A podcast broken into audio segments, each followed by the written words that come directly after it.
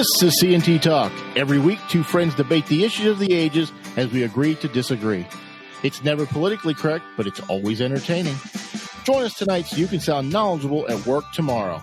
We're smacking you upside the head with the hammer of truth. Welcome to the show. Hello, hello.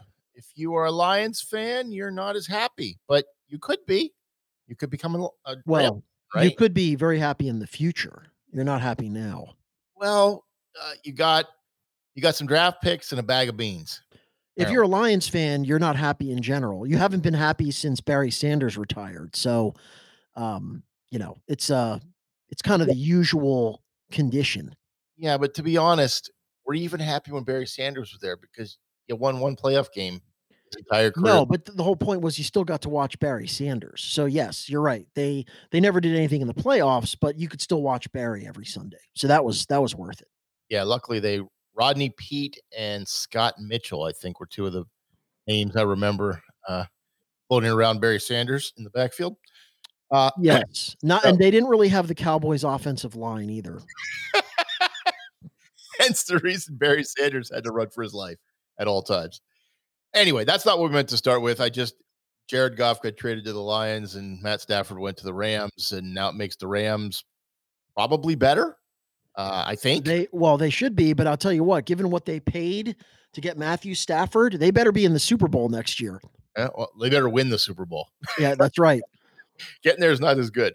Uh, so anyway, um, this week, it's sa- kind of the same old, same old. Uh, Joe Biden has put out more executive orders that apparently contradict other executive orders. There's a meme going around where his wife's saying, "Just sign it. Don't worry about what's in it." You know, I, I was joking. He thinks it's a publisher's clearinghouse uh, application. yeah, just put that sticker here and sign that, honey. It's a, it's a letter to Santa. Don't worry about it. But just just for a word of warning, if you're ever presented with a blank sheet of paper and they ask you to put your signature on it, don't do it because you don't know what they're going to put on the top of that page. So I'm still enjoying. I'm still enjoying Joe's uh, quote from uh, as far back as October of last year when he said, "You can't govern." You know, with executive orders, that's tyranny, man. Like we need consensus. And what is he? He's cranked out 30 uh in the first what two weeks yeah. i mean i think trump at the same time had done three or four so i guess we're living under tyranny well, he also said in October that he had a plan for COVID, and Sure he then did two days after he was in office, he said, "There's no plan. There's no plan. You just it's going to do what it does. There's no plan."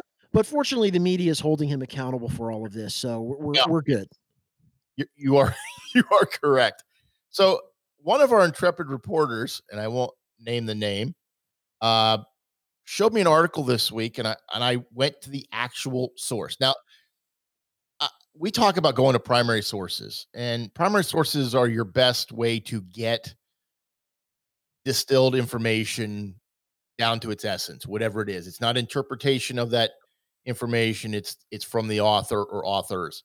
Um, but I there there are problems with primary sources in the fact that if we look at historical primary sources, you don't always have a, uh, a number of contemporaneous sources. You might have one, so you're taking the word of whomever wrote it down that you still have a copy of.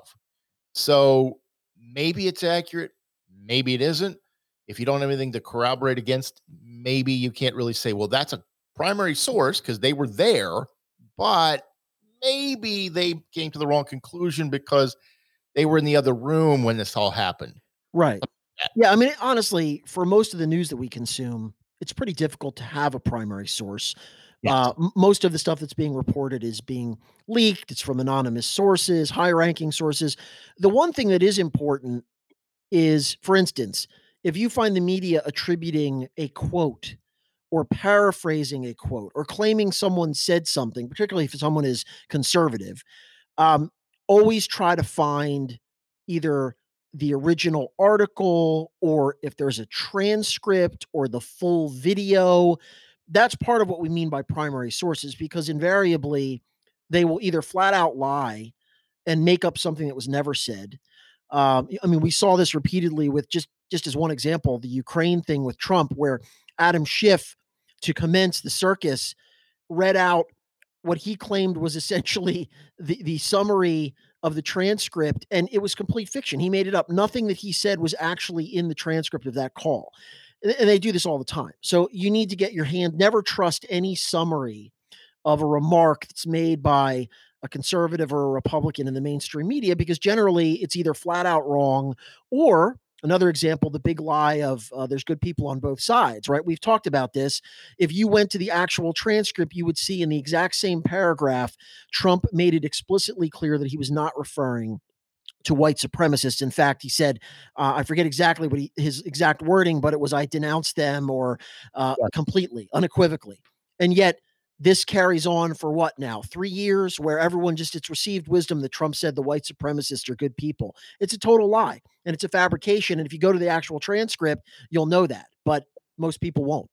Yeah. Uh, perfect example is, and this is the story I'm talking about. The perfect example is Jake Tapper this week repeated the lie that Jacob Blake shot in Kenosha, Wisconsin. Unarmed. Was unarmed. Even though Jacob Blake said on Good Morning America, I had a knife. So either a knife isn't being armed, which in any police record would be armed, uh, or Jake Tapper is a fool of crap. Uh, I'm going to go with number two. Yeah, but here's and Chad, that's a good point. But the other thing to to remember about that is we didn't even have to wait no. For him to say this on Good Morning America. If you, as a reporter, gee, what's the one thing you might want to review? Well, how about the on the scene reports from the police? They have to write that up. Now, listen, you don't have to believe the police okay you you can you can present it but what you would have found immediately the reports contemporaneously with that incident were that Blake had a knife the officers saw it he was wielding it you can report that by saying there have been reports from bystanders that Jacob Blake was unarmed however there is a police report that's on file which show which says that he had a knife. You know, we will do more investigating. They never said any of that. They never even bothered to read that stuff. No, it's even more egregious when after the fact the man who you said was unarmed said on national TV, "I was armed." I'm sorry, you're repeating the talking points because it sounds better for your story, but it's a total lie. And even if you did no actual research, you would have known that right? Jake Tapper, you would have known that. Right. Well, when Jake Tapper and all the rest of the media would also have known that, oh, actually, the house that he's at, that's a woman that he had, there's a restraining order out against him for prior abuse. And he wasn't there, as the media reported, to break up a domestic dispute. He was the domestic dispute coming back. Uh, none of that was reported because, again, they're not interested in reporting those facts. All they wanted out there was another African American is shot seven times by the police. And I'm not necessarily saying that shooting him seven times was legitimate, but it would be helpful uh, to report all of the known facts because the one thing that would have been clear from the outset is this is no angel. This is no peacemaker. This is a guy with a criminal record who had, there was allegations of assault in the past at this address, which is the reason that the police n- were there, knew that was going on. And this guy has a knife. And yet the whole country's been told that this was another wicked, inexcusable, racist police shooting. I don't think so. Yeah. So the, the reason I brought all that up is um, there was an article this week that I saw that said we, we talked about the Mexico City policy last week briefly. Yes. Really get into it too deeply, but I want to read what it is. Uh, this is a law put in, first put in place by, well, not a law, a policy put in place by Reagan in uh, the 80s, prohibiting U.S. foreign assistance to any organization that performs or provides counseling on abortion. Okay. It's been back and forth, turned on, turned off, turned on, turned off by. Yes, various- it, it goes, it flip flops with administrations. Correct. And it's basically the international version, essentially, of the Hyde Amendment, which is for domestic taxing or taxes being used to fund abortions. So I want to read now, this was published in the Lancet, which, if you're not familiar with the Lancet, at one time was a somewhat respected medical. at one time being key. Time, and, and I don't know when that was, but at one time, this uh, article was published August 1st, 2019, in volume seven, issue eight. All right. So I want to keep that in, in mind. They since have come under scandal, if you want to use that scandal. They they they took away a hydrochloroquine uh, study because it supported the use for COVID 19 and they didn't want to be on the side of that, apparently. Uh, so keep that in mind. Again, primary sources, but I'm going to give some, I'm going to give a little, uh, training lesson on reading an actual study. Because if you watch the news, if you still watch national news or even local news, they're going to give you, well, the studies, researchers say blah, blah, blah. And sometimes it's contradictory. One day it'll say this drink coffee and you reduce your risk of heart attack. Next day, too much caffeine is bad for your heart, so you shouldn't drink caffeine. And you're like, well, how does it constantly? It's contradictory. Well, that's because they're making stuff up. I mean, I, will be very honest. They, you've got to look at the size of the study. You've got to look at who paid for the study. You've got to look at a lot of the data. So we're gonna, I'm gonna go through this real quick. And Tony hasn't seen this, but he's probably familiar with what I'm going to talk about. Uh, the, the title of this article is USA Aid Policy and Induced Abortion in Sub Saharan Africa An Analysis of the Mexico City Policy. Now, this was presented to me by somebody. Is this the study from the Kaiser Foundation?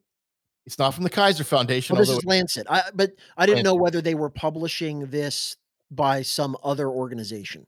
So this was put out. This was funded by the William and Flora Hewlett Foundation, that Hewlett of Hewlett Packard, the Doris Duke Charitable Foundation, the David and Lucile Packard Foundation, and the Stanford Earth Dean's Fellowship. Right. By the way, all four of those are left wing to the core. Oh, not even remotely near the center of whatever you think the center yeah. is. Um, but that again, that doesn't mean that the study's right, bad. That doesn't mean we can we reject it out of hand, but we do make a note that the organizations that are funding this have a particular political and ideological position as it relates to abortion. Yes, and you and you have to understand that when you read an article, you have to go in with go into it with understanding of what are they trying to show, and did they find that their hypothesis was actually proven by what they wanted to show. Now, the big dark secret is you're not supposed to go into a hypothesis knowing what the outcome is and trying to dictate the the guidelines of the study. And it, this isn't a how do I put this? This isn't a rigorous scientific double blind nobody knows what's going on study. This is a amalgamation of data and they came up with a conclusion. So study is probably a stretch to say anything. They took some numbers and they they came up with what they thought it meant. Now remembering who funded it, you probably can guess what the outcome is before you even read the study. And if that's what you're getting, then that's not really a study because you should not know in advance what the answer is, but they do. So, uh, what they found, I'm just going to read the findings because I think it'll tell you all you need to know. They found that when the Mexico City policy was in effect, abortion rates rose among women in countries highly exposed to the policy. Now, think about that. The policy is the U.S. will not fund abortion or the discussion of abortion.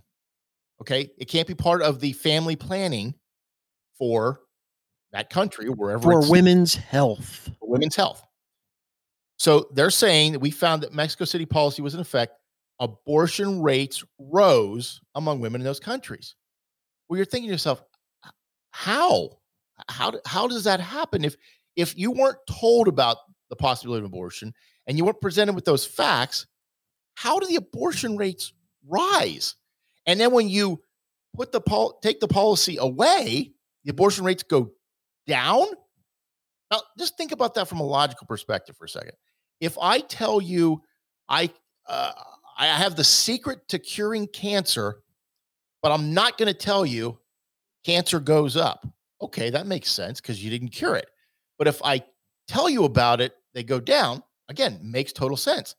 Here we're saying if I tell you Santa Claus doesn't exist, then you get more presents. And if I tell you he does exist, you get less presents. Doesn't make a lot of sense from that perspective. They found that the policy increased abortions 4.8 more abortions per 10,000 women years. Now, here women years, patient years, it's not really 10,000 years.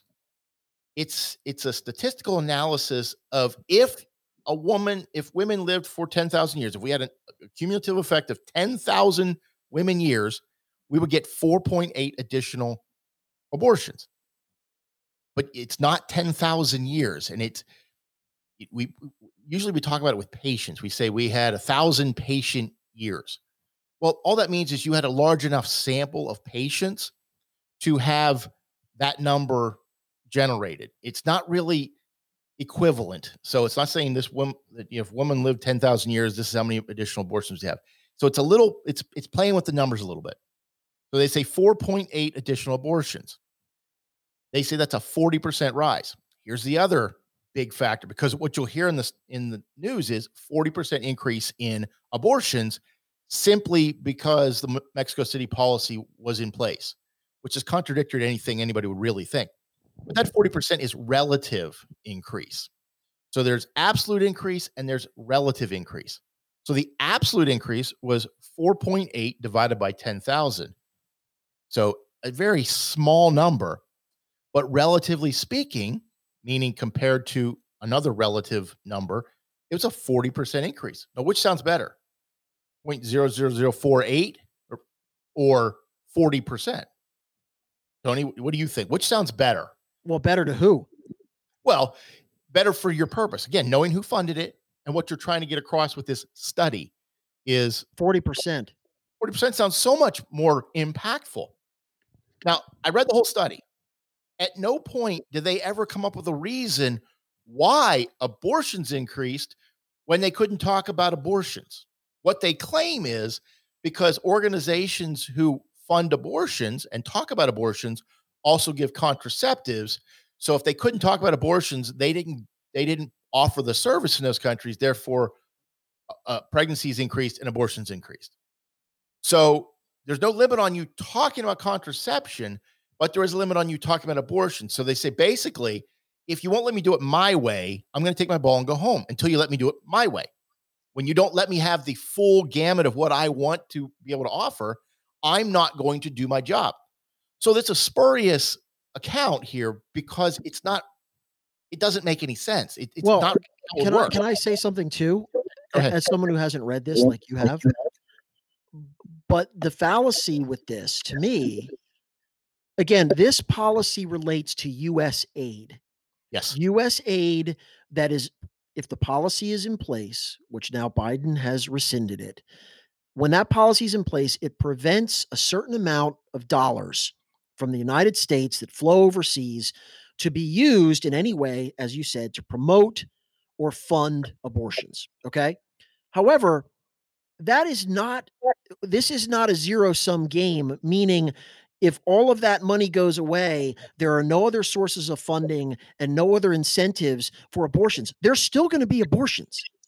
So, my my reaction yeah. to this is is the same thing as saying let's say the United States has a Joe Biden has issued uh, a policy uh, that we're going to permit the kicking of puppies.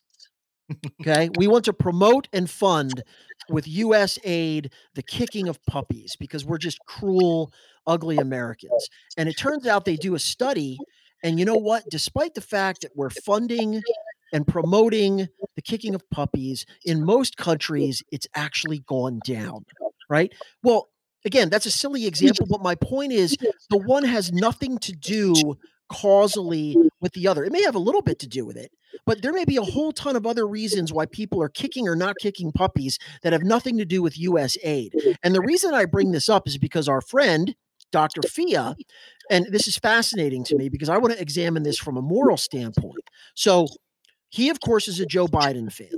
And mm-hmm. he is promoting the idea that Joe Biden is a good Catholic and therefore he's a Christian and he's far better than that sulfurous Donald Trump. And so what was what was Dr. Fia's response to a president who he has advocated as a return to a man who takes his faith seriously, etc. What was his reaction to the rescinding of the Mexico City policy? Because you would think that as a Christian, similar to Biden's flip flop and reversal on the Hyde Amendment, that that's probably not consistent, certainly not consistent with the tenets of the Catholic Church, correct? In fact, I think there's a bunch of bishops that have now come out and said, yeah, um, you've got a problem here in terms of your standing within the church. But what was very interesting to me is Dr. Fia did not address this at all from what he, from the usual prism of morality right? Is this a moral or immoral policy? What he said, Chad, was exactly what you've just noticed, and he cited a different study from the Kaiser Foundation and said, hey, you know what? This ain't so bad because the Mexico City policy, when it was in place, it actually didn't even reduce abortions, right? That's the point that your study is making, correct? Yep. And my question to Dr. Fia and anyone else who wants to use this sort of statistical analysis is so does that make it moral? um, because we can talk all day long about the ultimate effects of a policy. Is it moral should a Christian support the use of taxpayer funds, either domestically or internationally, to fund what Christians believe to be an abomination in the sight of God? Is that moral or is it immoral? And see, Dr. Fia and a lot of progressives don't want to have that conversation. They want to talk about the fact that if you do certain statistical analysis, it actually turns out that the Mexico City policy was worse because abortions went up. Well, that to me is completely beside the point, and it is a telling deflection from his usual I'm going to be morally indignant and outraged at the policy, at the at the purpose for a policy that's being implemented, and yet here on one of the things you would think would be of paramount importance to a Christian, all he wants to do is point to some study that says, hey, listen, it's all good because actually it didn't really reduce abortions anyway. I think that mm. is sophistry. Well, it is, and I'm, I'm I wasn't going to bring him up because I did see that article. the The point is, you can even rigorous scientific studies, and I define rigorous as double blind without, which means both neither side on on the study knows which product the person got or which one got the the control and which one got the test. This is not that. This isn't even remotely that. This is this is a peer-reviewed study in in only in word. it, it is not an actual study. Their their conclusions are spurious at best. But if you think about it, if I say I'm giving no counseling on uh, women's health and abortions go up, well, why is that? Because they, they're not morally curious in the study. They don't really ask why? They just say, well, they go up. So therefore, the policy is bad from their perspective. But they don't look at all the things they didn't control for. You didn't control. When you do a study, you have to control for things. If I just say, I give you product A and Tony gets product B, and you just go live your life, I don't know if Tony's driving like a crazy man in his car going 120 miles an hour, but he dies because he went 120 miles an hour in his car the other person sat at home all the time and they didn't die. Does that mean product A was better than product B?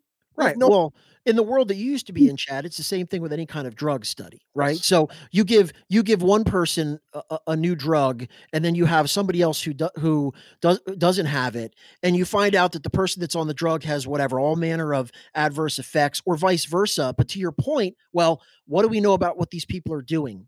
As part of their daily activities? Uh, what do we know about any other medical conditions that these people have? What do we know about what they're eating, other drugs that they're taking, right? If you don't control for any of those other things and try to draw a conclusion from just one variable, it's going to be meaningless. Yeah, and it is. And whenever you do a study, you want to demographically pair them, meaning similar age, similar genders. There are two similar uh, you know, weight, similar height, similar education, all the things you're trying to control for to say, hey, one group had, you know, elementary education only, the other group were college graduates. Well, you know, you might there might be a difference between those two groups that might lead to different outcomes simply because they had different levels of background. You can't and and the truth is you can't control for every variable. You control for as many as possible and hope that the rest are homogenous based on where it is and where it's studied. So a study done in the United States is very different than a study done in China or Europe or Africa. They're not the same. You you can't take things. Here's what is, I here's what I would like to know. Yes. So let's. I wonder what Dr. Fia and those again. He's a representative of this position. Sure. I wonder what his reaction and analysis would be if, let's say, the United States was using his tax money to fund uh, safe firearms training around the world, right? Because as part of a an NRA sponsored program, let's have families learn how to train safely with their guns. And we're going to use your tax dollars, Dr. Fia, and all these other people that I'm sure would be apoplectic. We're going to use them. Now, here's the thing though the good news for Dr. Fia is we've done a study, and it turns out that even though we're funding all of this safe demon gun training, actual shootings have gone down in those countries. People are more safe. So I don't think we need to evaluate that on the merits. We can just look at this and say, see, there's no, there hasn't been more shooting. It's doing what it's supposed to do. Do you think Dr. Fia and his ilk would be willing to evaluate that policy within that framework? No, what they would say is this is a complete outrage. The fascists in the NRA and the gun lovers are now exporting murder to other countries with their fetishism about demon guns, right? And that's fine. They can make that argument, but they would never retreat to some, or they would never accept, oh, well, I'm glad you showed me that peer reviewed study that shows in Brazil uh, shootings have gone down. I think I'm glad that my tax dollars are being used for something that I consider to be morally abhorrent. I don't think so. No, and nor should you expect that. I, I just wanted to point out to everybody that studies are just that. They're uh, capturing a moment in time with biases from the researchers and the, the individuals or groups that pay for them. Studies aren't cheap. You know, study this study, if it was actually carried out as a study, there were over 763,000 people looked at. If you actually had to do a peer reviewed study uh, in real time, that would be well over tens of millions of dollars to do that study correctly. They're just looking back at data. So it's really it's comparatively easy to do this. The question though is straightforward particularly for a Christian or or even a non-Christian who's opposed to abortion. So anyone that wants to talk about this and wants to wants to cite some studies, what I would ask them is it's a very it's a very straightforward question. From a moral standpoint, is it good or not good that the United States government is now coercively taking your tax dollars and using them to fund a procedure which is either against your faith or against your moral principles. Is that good or is that bad? Make them uh, answer that question. And they we can talk later about policy impacts, but I simply want to talk at a moral level of whether we think it's a good idea that we're now using people's tax money who are opposed by virtue of their Christian faith or even their Muslim faith, or even just because they're a secular person who believes that it's the taking of a human life, do we think that that is a good policy? Yes or no? If they don't want to answer that question and they want to talk about studies, then you've give you've gotten your answer. So that that brings me to another study. and I think this is this is the indicative nature of these studies. If it supports what you want it to support, you'll tout it. If it doesn't, you won't. So you can't pick and choose what you want to take. If you're being rigorous from a data standpoint, you got to take all the data and come to a conclusion with all the data, not some of the data. So this just came out today. New York University researchers, probably know where this is going, find no evidence of anti conservative bias on social media. now, this is even better. This gets even better. They say there's no empirical finding that social media companies systemically suppress conservatives. Quite the contrary, they go out of their way to support conservatives. Oh, even reports of anecdotal instances tend to fall apart under close scrutiny. Wow. Me, so all Chad, so yeah. listen, I mean, this is this is a revelation, and I'm gonna have to, you know, reframe my entire worldview because actually Jack Dorsey. And Jeff Bezos and Zuckerberg and who's it? Tim Cook running Apple. Yeah. They all love conservatives and are actually trying to enhance their viewpoints. Man, that yep. is some uh, mind blown. Now, this this is some straight George Snuffleupagus information here. He said the report notes that the many lawsuits against social media platforms have failed to present substantial evidence of ideological favoritism and they have all been dismissed. Now, that's again morally bankrupt, not morally, sorry, intellectually bankrupt in what we're discussing, because this is the same statement that's been made about the election, in that all the cases were dismissed, so they had no legal merit. Well, we we've discussed that they, they didn't have legal merit because standing was required, and the parties that filed it didn't have standing, and they were never actually adjudicated. They were dismissed because they didn't have standing or some procedural error before it ever got chosen. So they roll out this 86 lawsuits have been dismissed. So obviously there wasn't fraud. Right. Yeah. We don't know that. Same thing happens here. Just because a lawsuit is thrown out doesn't mean something didn't happen.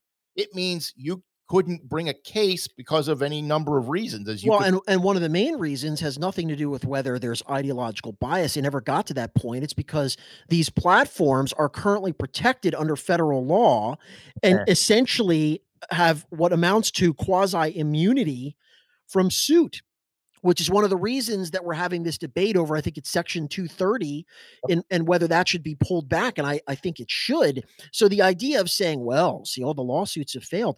Yeah the lawsuits have failed because right now people like jack dorsey understand they have free reign to be as politically biased and slanted and censor those he disagrees with with no accountability because right now the way the law is structured it's almost impossible to sue twitter or facebook for those kinds of violations. Uh, so i mean again th- this is literally the you know the old richard pryor joke. It's been told by other you know you come in and you find your wife in bed with the other man and it's you know who you going to believe me or your lying eyes kind of thing. I mean i mean seriously?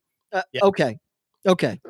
Yeah, this came on the heels of the Epoch Times being demonetized on YouTube, but there's no connection. Not a connection. That this can- this comes on the heels uh, i mean look we could spend three hours of the show just talking about uh gee hunter biden's laptop story not only buried precluded from being disseminated oh and it's russian disinformation right on the eve of an election except now it turns out he's under investigation by the fbi but it's safe to know that now because uh, corn pop the, the vanquisher of corn pop is now is now president he's been under investigation since before Joe Biden announced to run for president. Just Right. just aside. But I mean, I'm just waiting for a study that says the New York Times is more conservative than uh, National Review. Although National Review is not even that conservative anymore, right? You know, no, no, don't don't believe that. All of the editorials at the New York Times are actually mouth breathing reactionary Buckleyites. Okay, okay, I believe that. So this was in the USA Today yesterday. Um, here's the headline: Christian nationalism is a threat, and not just from Capitol attackers invoking Jesus. It says Christian nationalists inside our government are working quietly to take America for Jesus. They are more resilient. They are a more resilient danger to religious pluralism than anything else. Mm-hmm. Yes, Okay. very frightening threat. Uh, I, I mean, I'm. I hope they're trying to take America. For So wait, is it, they're trying to take us into? Is this there? We're going to be a theocracy. That's the idea, That's the, the that's the fear. and That's we're we're in imminent danger of that happening. Uh, I haven't seen it, so I, I can't say that I've seen. Well, it's possibly because they haven't rolled it out yet. They're still waiting, a right? They have all the people going to the Noah's Ark display, and then um, they're going to unleash all of their their secret agents all at one time. Apparently, yeah, and I think that's where you have to look at this with a jaundiced eye and say, "Hmm, uh, really, truly, is that that what you, you think is happening?" Because I'm not seeing it. So well, not- jaundiced eye, Chad. It's more like how stupid do you think we are? apparently Okay, very. so we know we know that this is pure propaganda, and you know that we know it's pure propaganda. So let's just let's just stop. Yeah. So, uh, yeah, we'll we'll see if that comes to fruition. But I, I wouldn't hold my breath that you're going to see a huge. By the way, don't you remember that this seems to be a recurring threat, right? Yes. Whenever, uh, whenever the uh, Democrat, you know, regains the Oval Office, and then it's an immediate pivot to the Christian nationalist threat. It's growing. It's insidious. Yeah. There's soon going to be Methodists in buses coming to your town, fundamentalist Baptists with their AK 47. It's it's look. Are there Christian nationalists out there? Of course there are sure. but the idea that they're again they're always we're always on the cusp of theocracy just just one more week and they will have full control and the fact that they're saying this now given who is running the country i mean it's sort of like have you seen the people that are imposing their policies right now they don't seem very well aligned with Christian nationalism, unless again, they're very devious double agents. So maybe yeah. that's true.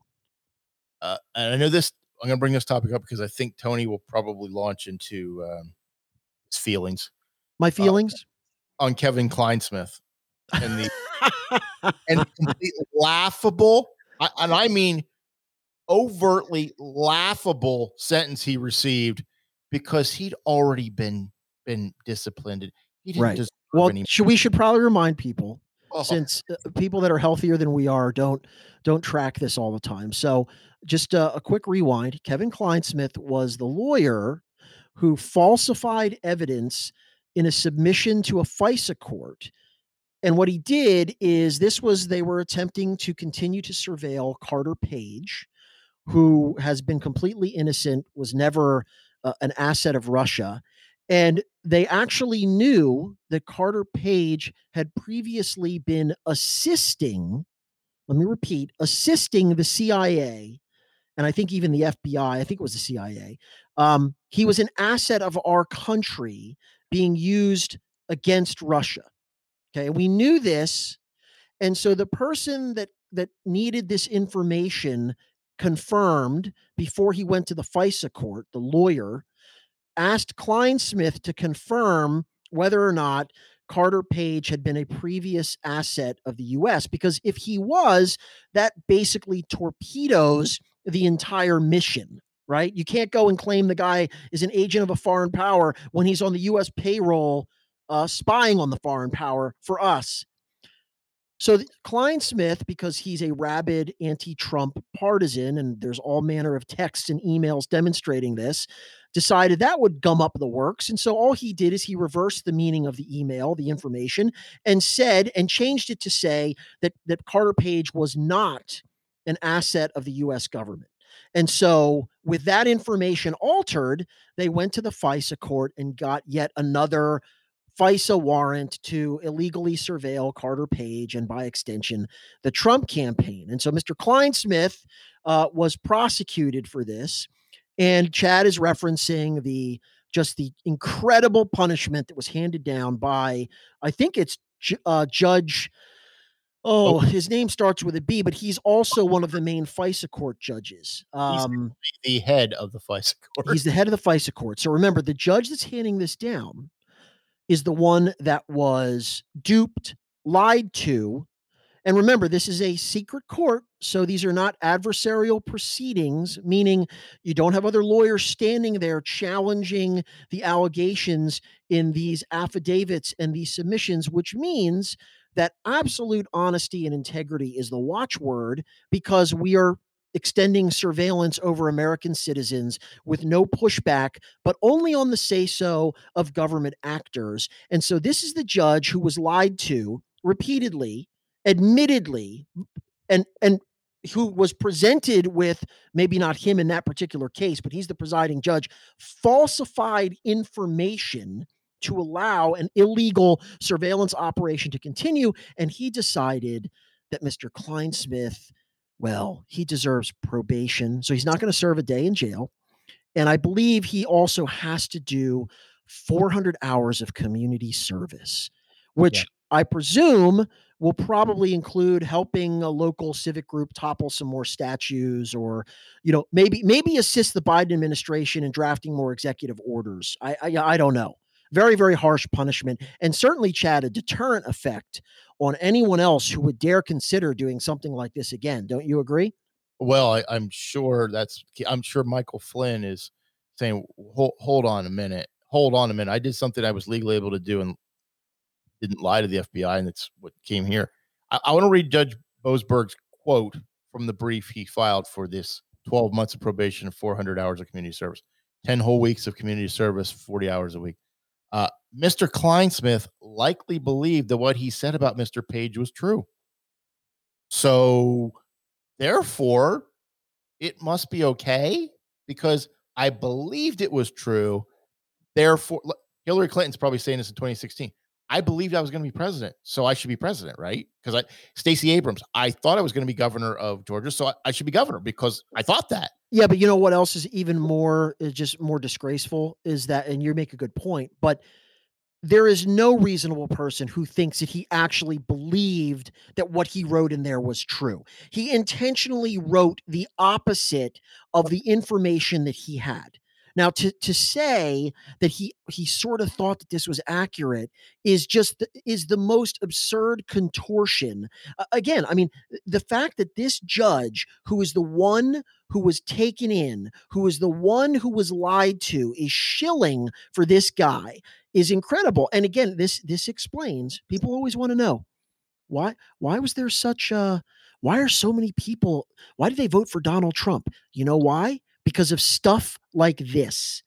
Because the longer that this goes on, this brazen and transparently corrupt system by which the connected and the elite, and of course, you got to be on a certain side of history, right? The right side of history, people, the longer that they skate, the more that they thumb their nose. Let, just remember, we're still dealing with there will be no consequences for Andrew Weissmann and the whole you know, Mueller pipe hitting crew wiping all of their phones, right? 29 of 29 phones, classified government information. It's a felony to do that. Oh, we we oh, we forgot our password. Bummer. Um, any consequence for these people? None. Zero. If you or I had done that, we would be sitting in a jail cell somewhere. Michael Flynn found out what happens even if you don't commit a crime. If you're on the wrong side of the FBI and the Obama administration and the CIA, you have your life ruined. This goes on and on. And people watch this and they are enraged. And that is why people looked at Donald Trump and said, yeah, I don't like this guy's character. I don't like the way he behaves. I may not like the way he tweets, but at least he's going to try to dismantle whatever it is that's going on in the quote unquote swamp. Yeah, that's um that's something there. Uh I, want to move on to our Emmy award winning communicator. Yes. And I want to play a clip from this Emmy awarding award winning communicator and just listen to everything this person says and I think you'll kind of get the gist of where we're going with this. A third of all deaths in this nation are from nursing homes. New York State, we're only about 28% only, but we're below the national average in number of deaths in nursing homes. But who cares? 33, 28, died in a hospital, died in a nursing home. They died. And I dealt with the loss of my father. The pain is so incredible uh, and inexplicable. And why, and why, and why? Uh, it's a tragedy. It's a tragedy. So I just want to point out that was Andrew Cuomo talking about his father, Mario Cuomo, who did not die of COVID 19. Point that out. He's been dead for years. He, I mean, is this guy is this guy shameless or uh, is he shameless? I mean, and I okay, so wait a minute. A third of the country has died in nursing homes. Yeah, but you're the guy that issued an order that made more of them die.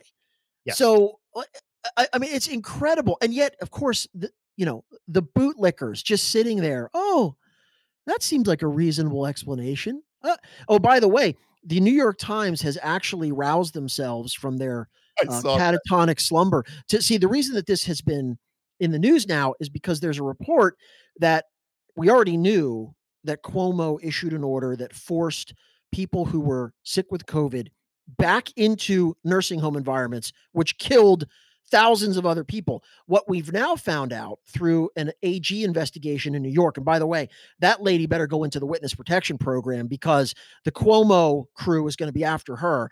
Well, they've now found out that the death toll was undercounted by about 50%. Yeah. So the number of people that Andrew Cuomo's order basically directly killed um, was they reported that as 50% less, even though even though it doesn't matter, right? Doesn't matter.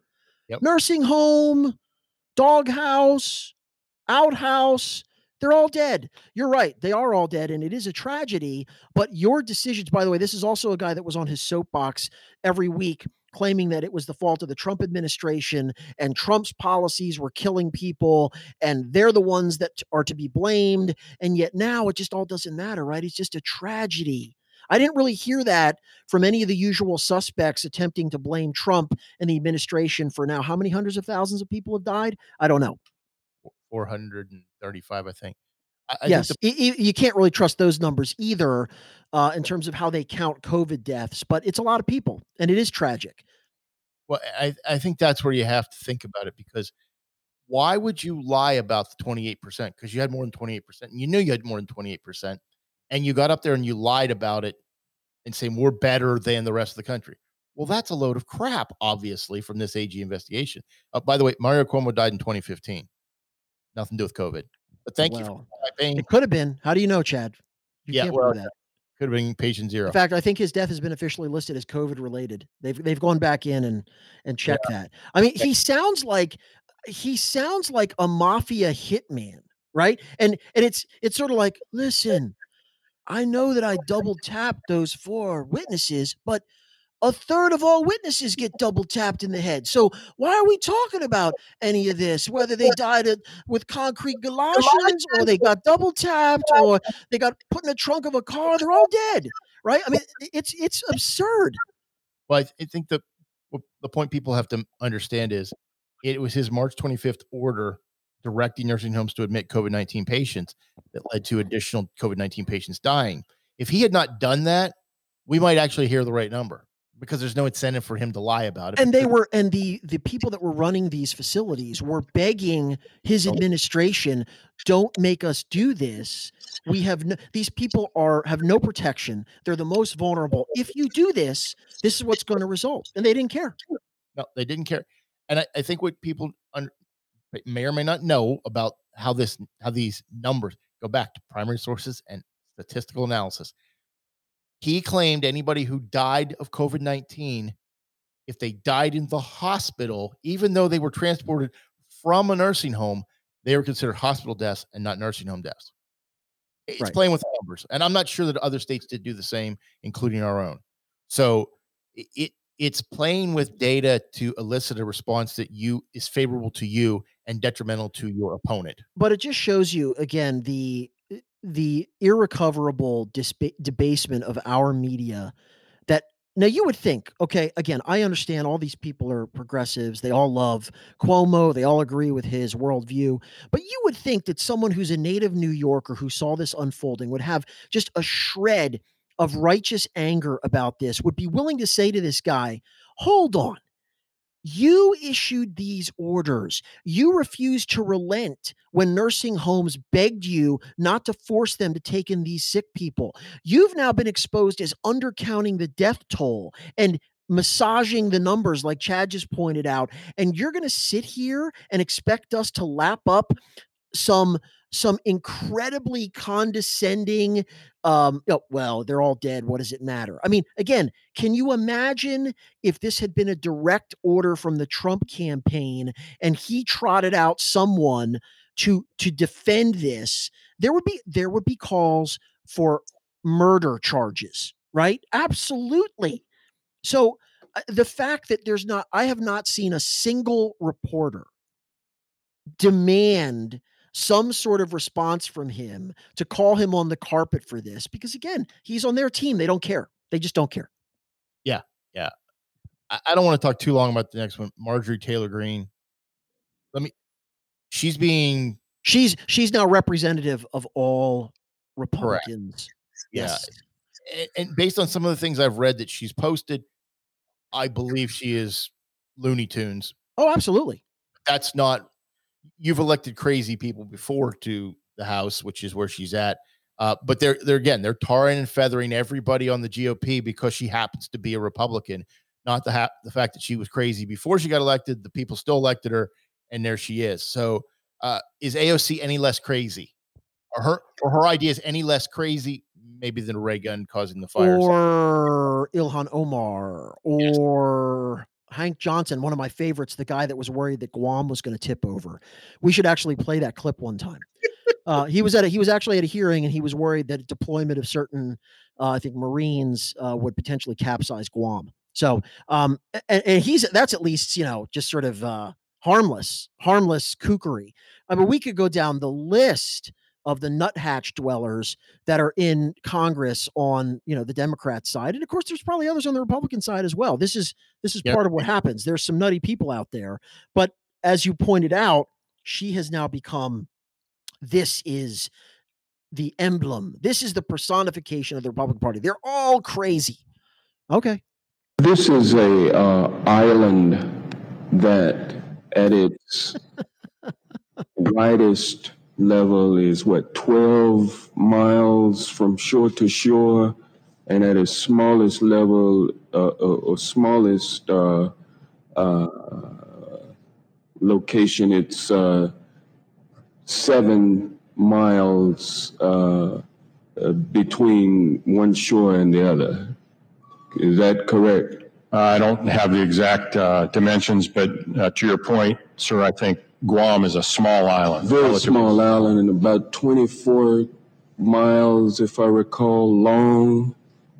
So 20, 24 miles long, about seven miles wide at the least widest uh, place on the island and about 20, about 12 miles wide uh, uh, on the widest part of the island.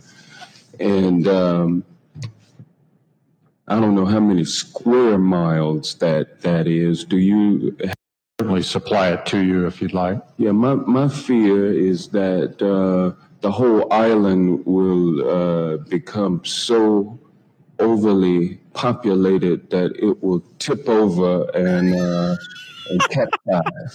It's it just never it's just never gets old. Uh, I mean, Hank, Hank Johnson, island buoyancy expert, never never gets old. I I'd forgotten about that. was from 2010. Uh, yeah, the island will not tip over if you have people. It's not a balloon. It's not a raft. It will not tip over because there's people on one side. You'd have to have a lot more people than Guam could fit. It's 209 square miles, just in case you're wondering. If yeah. it matters in any way, shape, or form to the discussion. I mean that that uh, is that is uh, that will never uh, that will never cease to be a classic. No, and nor should it, because let's let's be honest, it, it's craziness. Uh, but I said that guy that guy um, is, is harmless. Uh, I mean, he's also a raging, you know, he's he's a raging left wing radical. Uh, that's fine. Uh, that's part of the House caucus. But uh, yeah, compared, like you said, in many ways, AOC is equally, if not more so, cartoonish than um, what's her name uh, that that you just that you just pointed out. Marjorie yeah. Uh, Hank Johnson, just for reference, has been in the House since 2007, representing the fourth district of Georgia since 2007. Um, I, I, don't know what to say to that because that's just plain kookery. Eh, I, I she this woman is not somebody I would say, wow, I, I agree with her. I support her. But no, she is she she's the space laser one, right?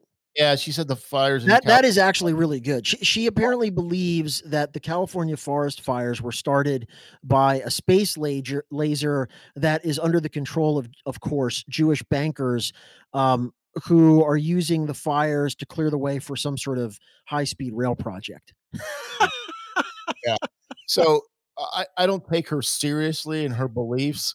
Uh, but if you like a post on Facebook, that doesn't mean you're threatening the overthrow of the government. Uh, I mean, unless it says like this, if you'd like to overthrow the U.S. government, which I don't believe it did. So I, I'm not I'm not supporting this woman, but let's let's tone it down a bit. I mean, well, they're not they're not going to tone it down a bit because it's all a sham. It's all part of what they do, which again, they, they want to use her, hold her up and say, see, everyone that opposes us is just like her. This is what the Re- Republican Party is. Um, okay. I mean, that, that's the playbook. And if we were really going to go on a, a, hunt for the truly nutty people in Congress, it would take a long time. And there, we'd probably be reducing the ranks by about 30% or more. At least. Uh, there was another article came out this week that said uh, critical race theory is not socialist okay, uh, I have a, a, a quick soundbite here from a woman who tells you what you probably should know about critical race theory. Let's take a look at the nonfiction section in Target. First, we have me and white supremacy. Next up, how to fight racism. Then we have how to be an anti racist. Following that, we have white fragility. Why it's so hard for white people to talk about race. Then we have so you want to talk about race? And I could go on, but we'll end with black dignity in a world made for whiteness.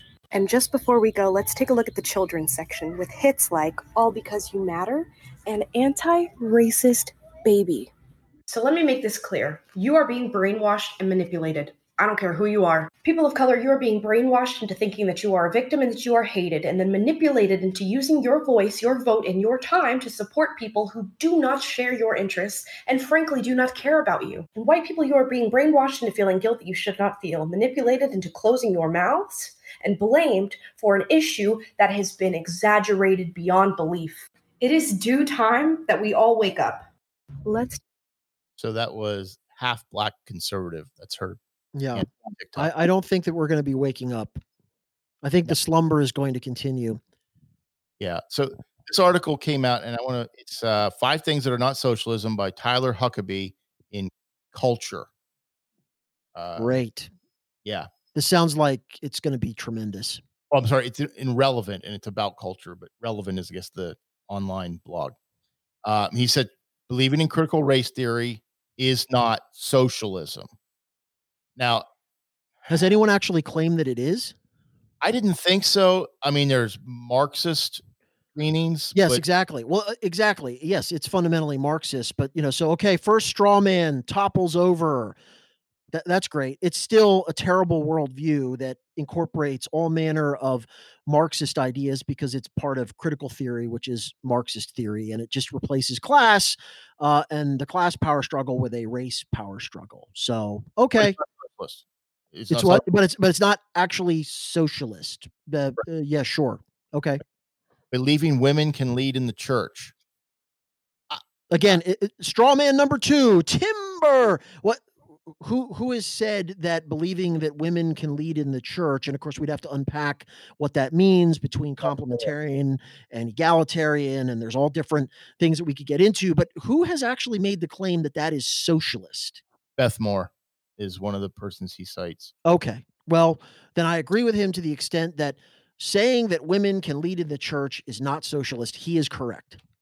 Uh, advocating for refugees. I don't know who's saying that. Huh? I don't, I don't know who's saying. I truly don't know who's saying advocating for refugees is socialist. I, I, Well, and, making- one, and once again, the level of generality that we're at ha- has rendered this uh, just completely pointless. So, um, are we talking about allowing any person who comes to this country's borders entry? Is that advocating for refugees, or is it people who are legitimate refugees, meaning being persecuted, uh, victims of war? Uh, those types of things should be let in because that's actually not a debate either we have a process by which those people do gain entry. So I'm going to need a little bit more information about what you mean when you say advocating for refugees. well, you're going to know where he's coming from here. Stephen Miller drafted the immigration policy for Trump. Okay. It was 110,000 immigrants under Obama in 2016. Trump dropped it to 45, and uh, last year it was just 18,000. Now, there was a pandemic, Yeah. so that happened. So maybe there would have been 30,000 like the year before. Uh, but here, here's But note, but note, everyone is a refugee. See, that would be the first question that I want to ask, which is please define refugee because it has a legal statutory definition. And I'm sure that what this person means is everyone that's coming and attempting to seek a better life in America is a refugee. Well, that's not true. Certainly not true from a legal standpoint or an immigration standpoint. There's people that seek asylum, there are people who qualify as refugees, and then there are economic migrants, people who are leaving impoverished, destitute, horrendous circumstances and trying to get into this country. And we've talked about this. Nobody begrudges them for that in terms of what would you do if you were in their shoes? Probably exactly the same thing, but they're not refugees. And we need to have a debate about whether or not we're going to place any limits on those type of people, mean type of people, meaning coming from worse economic conditions, worse social conditions, places that are blighted, places that have been devastated by failing economies. We need to have a conversation about what is the appropriate number of people and by how do we measure that into this country. And if your position is that everyone gets to come in, fair enough, but then you're going to have to explain all of the negative effects that that potentially has. And they don't want to talk about that. Well, I, th- I think the number is 110,000 because that's what Obama gave out in his last year. Well, that, that number will never stay static. I mean, No. it has, has to be more. So here's what he his rationale for this. He said, in reality, the U.S. has a historic reputation as a global haven. Even as the refugee crisis has reached unprecedented highs, the U.S. has traditionally offered vast resources to protect those fleeing violence. Many of these people are actually Christians on the run from reli- religious persecution, but whatever the reason, reason, offering to help those in need does not need to be the exclusive domain of socialists and leftists. In the recent past, it was something most Americans of both parties were able to get behind. Now, And who's who's not behind that? Nobody, because not, again, he he is now he's actually used the correct definition of a refugee. Mhm. So he hasn't used an expansive version of that. What he's saying is that this country should be a haven for people that are fleeing violence, who are fleeing persecution. I absolutely agree with that. And we have a process by which those people can come into the country. I'm not really aware of anybody within a leadership position within the Republican Party who is saying we should not allow legitimate refugees to come here. yes. Are you? I, I don't know of anybody saying that.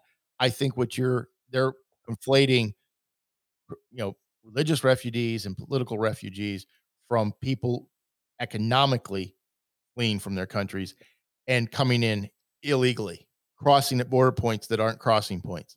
So they aren't. If they truly wanted to come in correctly, they would come through the border point. They know they can't because they don't have a legitimate claim, so they come other Right. places. Not and every- the thing that these and the other thing that they they these individuals that sort of promote this idea never ever talk about even though they really like to talk about it in the context of other issues is that even in countries like Europe there is no other country in the world that would have an immigration policy as lenient as what they are advocating for the United States couldn't get into Canada can't get into any country in Europe right but for some reason they never actually explain why we should be this outlier. Now, look, if their argument is it doesn't matter, we should be better, we should be more open, more hospitable, more compassionate, that's fine if that's your position. But then embrace the fact that what you really want is unlimited open borders and be willing to discuss not just the the really feels good stuff about that kind of policy, but all of the negatives, including increased crime, loss of jobs, all the stuff that goes along with it, they never want to discuss. There are costs and there are benefits. And people of goodwill can disagree, but they never want to have an honest debate about this stuff. No, and and they won't. So the next one is voting for Democrats is not socialist. Uh, he cites Kamala Harris as being saying very clear on the campaign trail, "I am a capitalist," and that goes double for Biden. He's a capitalist. Even when his party was advocating Medicare for all, he did not advocate for that. So Yeah. it's just it's if they say that they're not something, then that's dispositive. Just words, just words. He Biden Right. Like for instance, that's why I learned that Antifa are against fascism. See, I thought they were behaving like fascists because they run around and uh, implement political terror and, and burn buildings and assault people, but they say that they're anti-fascist, and we have to take them at their word, right? That's what I've been told. You know, And look, not I agree. Not every Democratic politician is a socialist. Again, th- these are these are all just just light up the straw men one after the other. But there are certain Democratic politicians who openly embrace socialism, and there are others, even though they claim they're not socialists, seem to embrace all manner of socialist policies. And I think we should be permitted to take that into account when we're evaluating whether they actually want to promote socialism. But again, that's just me. Yeah. So he says in that uh, things like gun control reform and death penalty abolition may have a progressive sheen to them, but there's an enormous gulf between fewer tax cuts for big corporations. And I love when they retort to this immanentize the eschaton. He Oh, couldn't say end the eschaton. Yes. Okay. he couldn't just say bringing about the afterlife here on earth, bringing about what we think of as heaven here on earth, he had to you use a, a trendy phrase. When you do that, you lose me because now I think you're trying to be pretentious, and uh, there's no reason for it because nothing else in here you say. Well, again, the point here is I'm not saying some of those things are socialism. I'm saying they're terrible policies. Yes. So I, it's almost as if he he thinks that every criticism that is leveled at the sort of progressive political platform is it's socialism. And so if he proves that it's not socialism, we win. No, I, I think many of the things that they're promoting um, are reflective of socialism, but many of them are not. They're just really, really bad policies that are going to be incredibly destructive. Well, and I think that's where it breaks down for me is when you have to, if you say, well, these five things aren't socialism, even though hardly anybody is saying they are, then suddenly you think you've won the argument but nobody said that was not nobody. Very few people said that was true. So I'm not really sure what you're what you're fighting against. If I say a pizza has no calories, okay, but if I say pizza has thousands of calories, if you eat a whole pizza, that doesn't mean the pizza doesn't have thousands of calories, and nobody was saying it was calorie free. So what are you proving? You you prove nothing to me because I already knew that uh, it, it, just gets a little right. Shutting down the Keystone Pipeline on day one of your presidency is not socialism. It's just a really bad enthrall to the eco cult idea, which has no basis in science or even actually in accomplishing what their claimed goals are, which is to reduce fossil fuels because the oil is still going to come into the country. Only now it's going to come by rail, which is actually more economic, uh, more environmentally unsafe. But who cares, right? So he could write an article that says opposing the Keystone Pipeline is not socialism. I agree. It's just terrible economic and environmental policy. Yeah, yeah. So I want to finish out tonight with the impeachment, uh, second impeachment.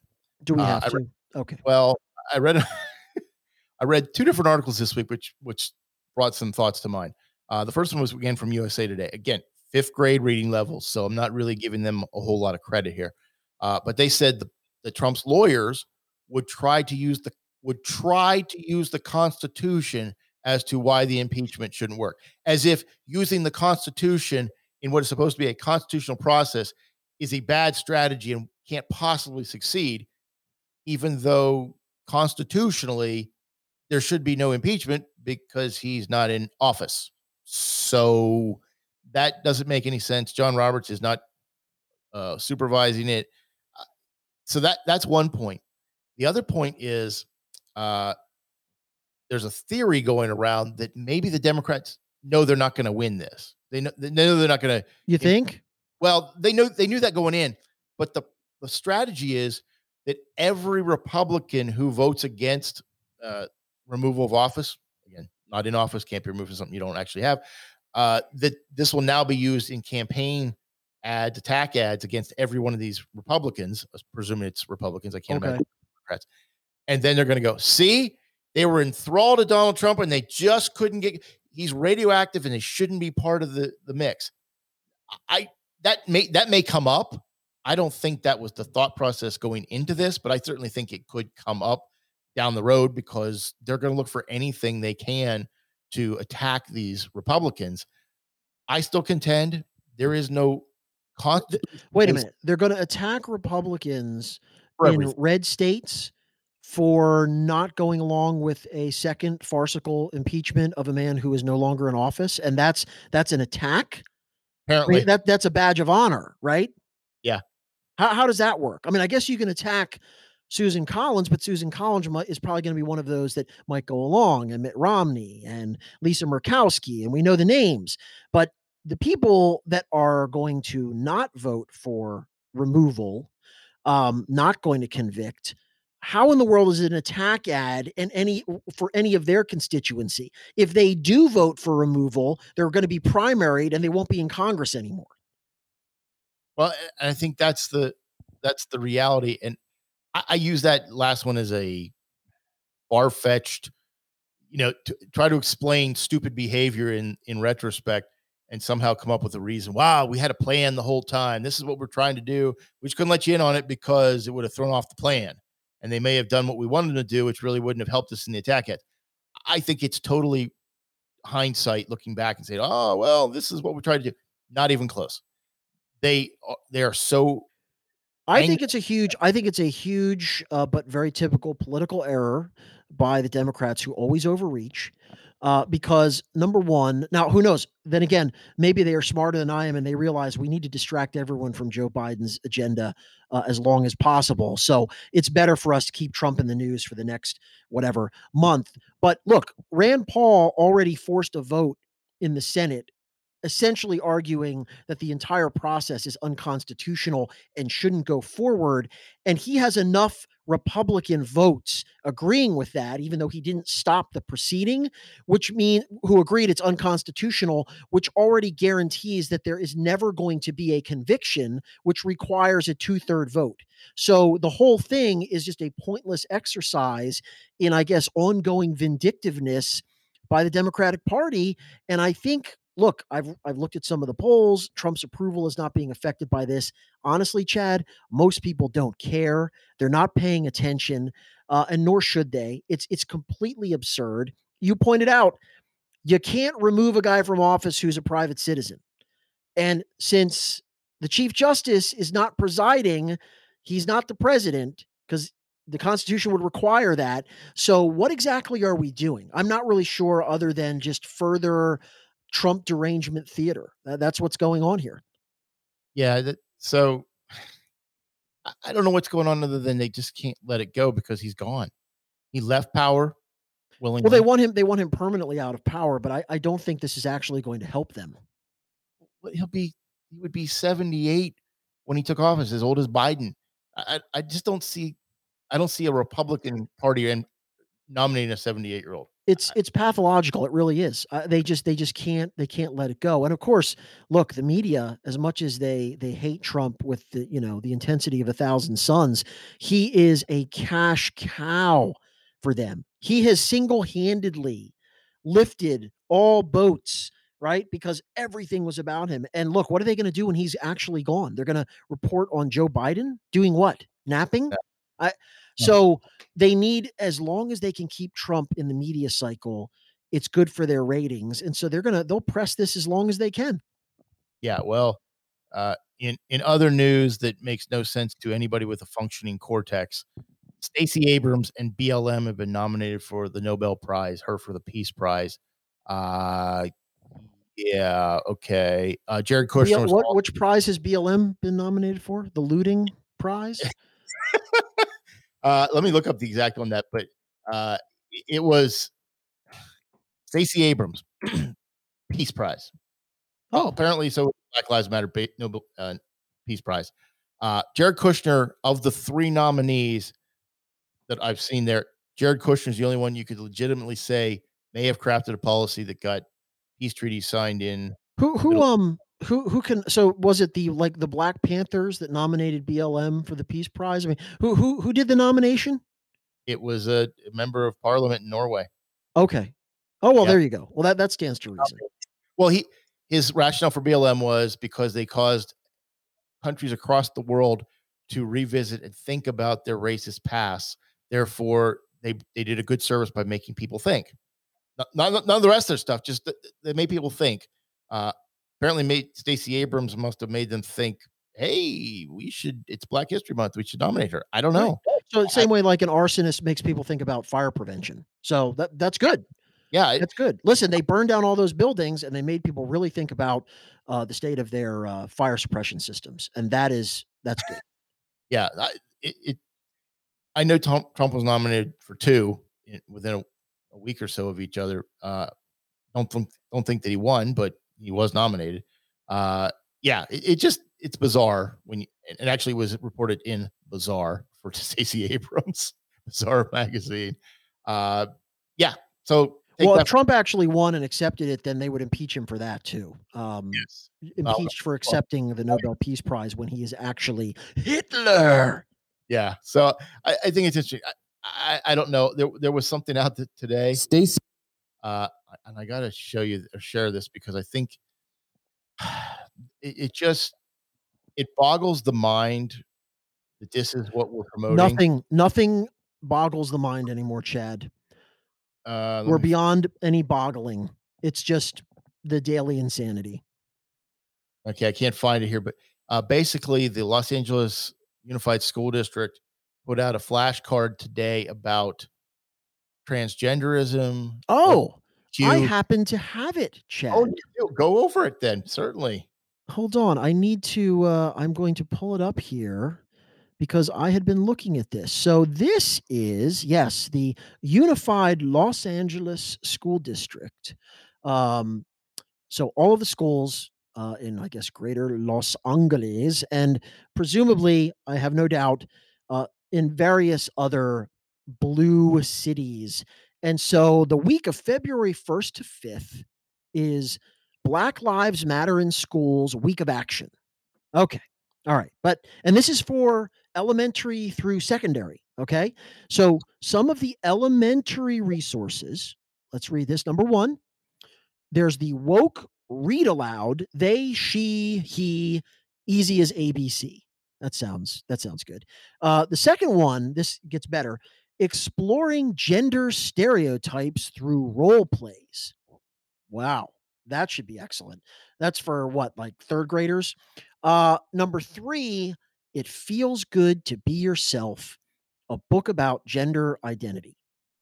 All right. I'm, I'm sensing a theme here, Chad. I'm, I'm not quite sure what it is, but it all seems interconnected. Wednesday, so in the middle of this little flyer, Wednesday of this coming week is trans affirming, queer affirming, and collective value Wednesday. No tacos, but trans affirming, queer affirming.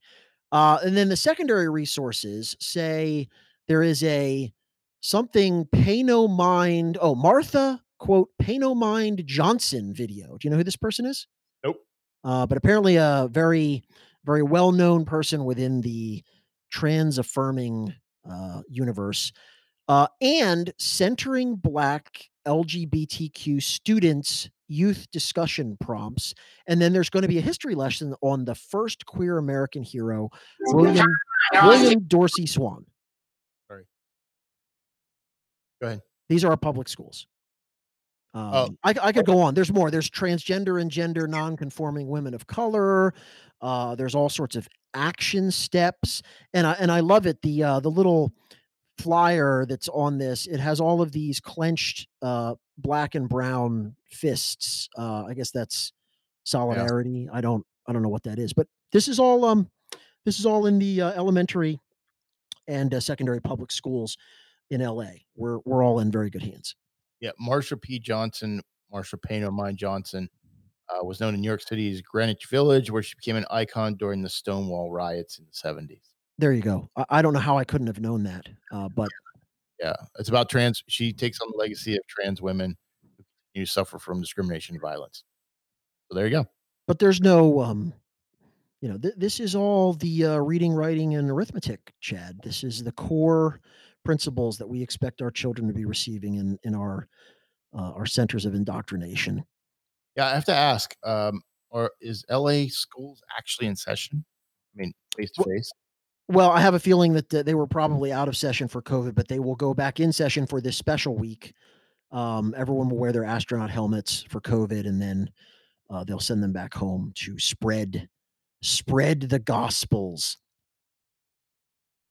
I I just, I, I mean, it's un- understandable that they might or might not be open. No, Chicago isn't going to be open, so I wasn't sure uh, where they stood. So if somebody knows, let me know. But uh, it's just interesting to me that this is this is the news around us, and it's kind of depressing sometimes. Well, you can't again, you can't really make this up. And I, I think the serious point, I mean, I'm I'm kind of joking about this because it's like gallows humor that this is going on, is that this is not limited to Los Angeles. All right. So you if you're a parent and your kids are in public school, you better take a look at what is in their curriculum. And you better take a look at who's been named the local diversity coordinator and the platform that they are pushing because this stuff is everywhere. And that little generic reading of the topics, believe me, that sounds bad enough. When you get into the granular level of this, you'll you'll really be astonished. So this this kind of tsunami of indoctrination is not going away. It's only getting worse. And you're not insulated from it because you don't live in a big city, because this stuff is mass produced. Uh, it is sent out. It is supported by, of course, all the teachers' unions. And I can pretty much guarantee you that if you are in some public school that's maybe outside of the the deep south, um, and I'm not even sure that's immune, you're going to find some variation on this stuff. And the ages of the kids, it's bad enough at any age, but we're talking about kids that are in elementary school. Because look, you might as well get them as young as possible to train them up as community activists. So if you think that this is an exaggeration and you think this really isn't happening, go ahead and start nosing around into any local curriculum near you, particularly if you're in a sort of nearby blue urban semi-urban setting uh, you'll be stunned Yeah, I want to I want to close with this. Um, this is on Facebook again about Michelle Taylor Greene from Michael Tracey. Uh, whenever liberals acquire power, their supporters in the media make sure to incessantly hype cartoonish right wing fringe figures in order to deflect from what liberals are actually doing with their newly acquired power. Marjorie Taylor Greene is just Michele Bachmann 2.0. And the final quote If Trump's so washed up, why are Democrats still so afraid of him? yeah okay the, uh, uh, one quick response i'm not sure she's michelle bachmann 2.0 because i don't think michelle bachmann who some people think is a little bit kooky but i don't think michelle bachmann ever thought there was a jewish controlled space laser that was causing forest fires so I'm with you on not. I'm not really going to be willing to say that she's just Michelle Bachmann. She sounds loopy. Yeah, I, I don't disagree with you. Uh, but I, his point His is larger point is correct, however, which is yes, that they identify the most fringe person that they can, while of course ignoring uh, the gaggle of fringe people in their caucus, and then they present them as the representative of conservatism or evangelicalism or Republican Party members, and that's who everyone's supposed to think is representative of their political opponents, and they do it all the time. Yeah. Um, sure. We'll see what comes of that. Uh, This last thing I, I just saw. This came across. Palestinians want London to give back Big Ben. They claim the infidels stole clock and are passing off as Big Ben. They want I was back. worried they were talking about Roethlisberger. You would have had a problem with that. I, I don't know what he'd do in Palestine because no, actually He's got a good. America- He's got a good beard going though. he does. He could fall for that, I guess. Uh, it, it will the will the craziness never end? No, I don't know. No, it will not. It, it's it's, It's the it's too profitable. Um, it allows too many people to attain positions of power, and then unfortunately, since it actually is legitimate crazy, uh, we need better medication. Yeah. So there you go. Anything else you wanted to add tonight? No, I don't. I don't think so. Uh, that was good. I, I didn't know what any of the topics were since last week, as in an anomaly, I had selected a few of them. So um, we're, we're, I like the mystery topics. It's always good that way. We're not going to be broadcasting before the Super Bowl, so we gave a pick last week. Do you still stand by your pick, or have you The, Chief- realized? the Chiefs are going to win.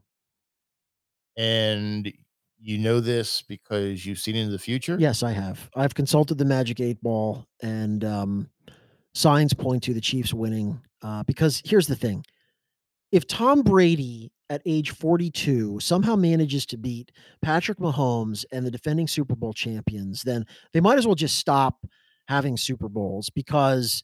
First of all, Mahomes might as well retire. You you can't be the goat if you in your prime on the defending champ cannot beat Tom Brady at 42. Just can't happen. So I think the Bucks run, uh, the buck stops here, and the Chiefs are going to win by. I think it'll be a decent game, but I think the Chiefs win by at least 10. I stand by what I said last week. I think it's going to be a tighter game than we hope because I think the Chiefs defense is good. I don't think they're great. Uh, I think they can score. I won't say at will because I don't think anybody can score at will, but I think they score much more easily than Tom Brady.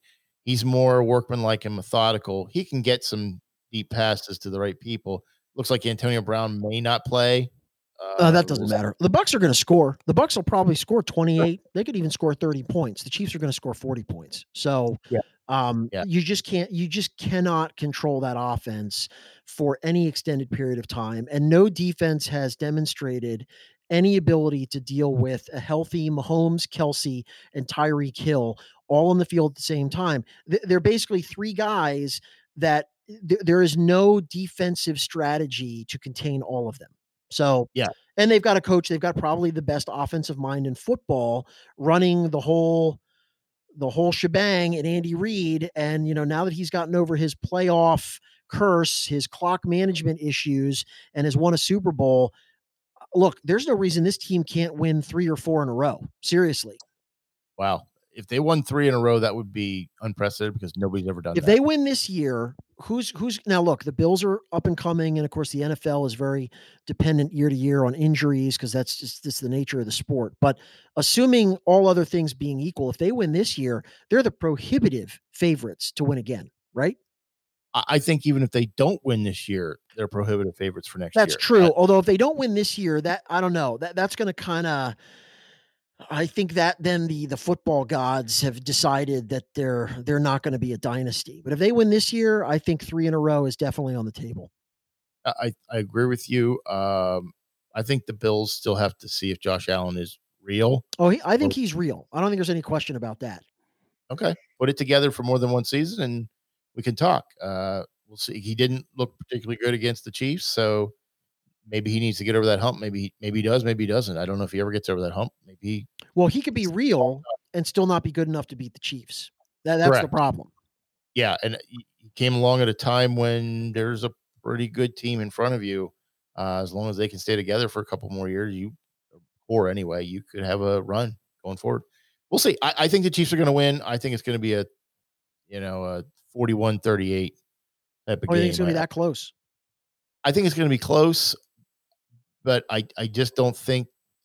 Not that the Bucks don't have offensive weapons. I don't think their weapons are particularly better than the weapons of the Chiefs. And I think the Chiefs, I think the Chiefs, and I won't say they can give up, you know, as many points as they did last year to the Texans in the first round of the playoffs, but I think they can come up from a big deficit and still. Yeah, I pull it mean, it actually wouldn't surprise me, and this has been the Chiefs' mo, and it doesn't seem to matter. It wouldn't surprise me to see the Bucks even leading this game at halftime.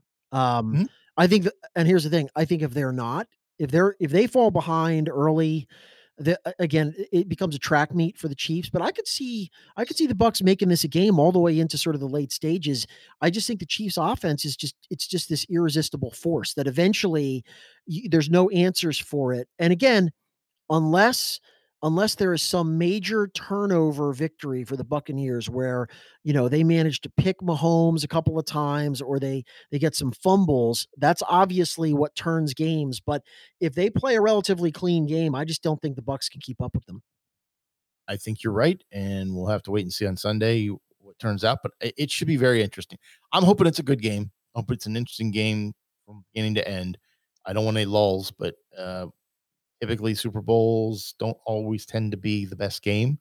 They tend to be a game. Some are good, some are bad. So one final thought if Yes, Tom Brady manages to win which would be what his seventh Super Yep. Bowl in 10 tries at age 42 in his first season with a team that was what, 7 and 9 last year without him, uh, has there been a better individual feat in the history of football than doing that? Kurt Warner, 99 Rams. Why is that better? Why is that better? Because Kurt Warner was stocking shelves and was called up only because of an injury that nobody ever heard of the guy. Tom Brady had six Super Bowls coming into this year. All right. Well, you're saying it's a better story, right? It's Well, kind of uh, rags to riches from nowhere. In 98, the Rams, I don't know what the record was, but it was garbage. They were horrible. Tony Banks was their starting quarterback. Nobody remembers Tony Banks. He actually go to went to the Ravens after that. Th- this guy is not a good player, and somehow Kurt Warner comes off the bench after being cut and playing in the AFL, playing in Europe, stocking shelves, and he takes him to the Super Bowl championship. That to me is it's a better story, and that's that's a huge turnaround. Seven and nine to eleven and five. It's a big difference, but Yeah, but that that well. I I agree. to some extent, but that team was also stacked on offense. Um, Sure. You know, they had Marshall Faulk. Uh, then they have Torry Holt. They had who were their two their two wideouts? It was Torry Holt and who else? Uh, Isaac Bruce. Yes, Isaac Bruce, right? And again, I agree with you. Like for a one season remarkable Cinderella story kind of deal, that takes the cake. But how old was Kurt Warner at that time? 34, 33? Uh, that that time I think he was just around thirty. I don't. Okay, remember so he's still a young man. Uh, by quarterback age, not young. He's middle aged for a quarterback, but still physically in in his prime. What I'm talking about is a guy who is nobody that has been 42 years old has been playing football at the level of Tom Brady uh, in NFL history. It's never it's never been done. I don't disagree with you. And by the way, I'm uh, not even I don't I don't even really like Brady. I- I'm just, uh, in fact, I sort of feel like I don't want him to win another Super Bowl. I don't I don't dislike him either. Um, I respect him as one of the all-time great competitors, but mm-hmm. I just if he manages to do this and beats the guy that everyone has anointed, I think justifiably so, as the next pantheon level QB, a guy that is a historic talent. And Brady at 42 on a Buccaneers team manages to win again. I I, don't I can't imagine something that has occurred previously in the NFL being more amazing than that achievement. You're you're completely right. Uh, the the the Rams were four and twelve in '98 and won the Super Bowl in '99. Kurt Warner was 28 uh, when he took over. So 28 So he's in his prime. He was in his physical prime. I couldn't remember how old he was. physical prime, but he hadn't played in an NFL game prior to the preseason when uh, he came in. So it wasn't Well, like Dick Vermeil. Well, some say that, some say I, I'm trying to look for who they had on the roster that would be of any notice. Um, yeah, th- their their running back was Robert Holcombe. Uh, that Eddie Kennison and Ricky Proehl as their two wide receivers in '98. So um, I don't know that in '99 they had. So maybe it wasn't. See, I, I'm hazy. I, I, uh, the greatest show on turf is what they used to call the Rams. Uh, I Right. couldn't remember when they were at their peak. It was the Isaac Bruce, Torry Holt, Marshall Faulk, Kurt Warner, and they they just you know they passed and and ran all over everybody. Yeah, so Isaac Bruce was traded for. Um, no, he was Isaac Bruce was on the team in 90, 98. He was drafted in 94. Torry Holt was a rookie then. Marshall Faulk got traded from the from the uh, Colts. So in the offseason. So it did change the dynamic of the team, but nobody knew that was going to happen. I, I you can you can say it's a great turnaround if Tom Brady wins it. I just I think the 99 Rams was a bigger turnaround personally. Well, you're just wrong. That's fine. I, I, can be wrong sometimes and still be right. That's right. Um, My, see, my, that will make my wife happy because now we've ended on a disagreement. We've ended on disagreement. And if you think I'm I'm right and Tony's wrong, then, then give us a call and tell me why. It's not You think- possible that anyone thinks that, but that's okay. 717-739-5432, 717-739-5432. If you have something to share on this or any other topic, please let us know. Uh, that's all I got tonight, Tony. Anything for you? I'm all finished. All right. Thank you for joining us. I'm Chad. I'm Tony. Good night.